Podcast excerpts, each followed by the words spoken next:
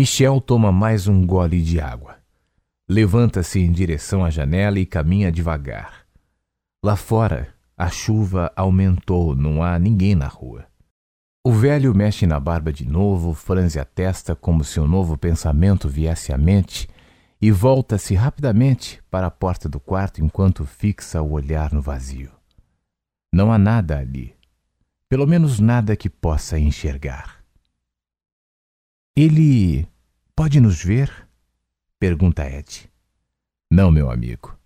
Seu avô convive com os próprios fantasmas que, vez ou outra, lhe assombram. Anjo responde ainda olhando para o velho homem com seu casaco de lã parado olhando para o vazio.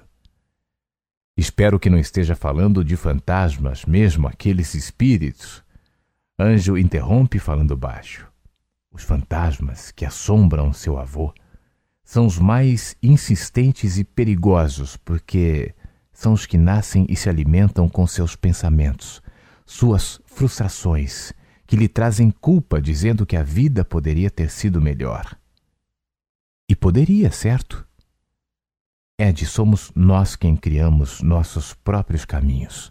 Seu avô criou dele. Aquele menino que vimos em Paris aquela jovem morrendo, o marido que fugiu. Ed de repente desperta como se um estalo lhe abrisse os olhos.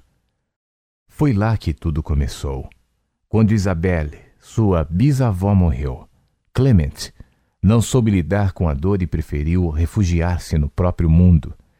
Ele precisava de um tempo para processar tudo o que aconteceu e depois enfrentar a realidade cuidando do filho seguindo adiante. Mas o que houve depois? Ed volta-se para o avô que continua em pé no mesmo lugar, perdido em suas memórias.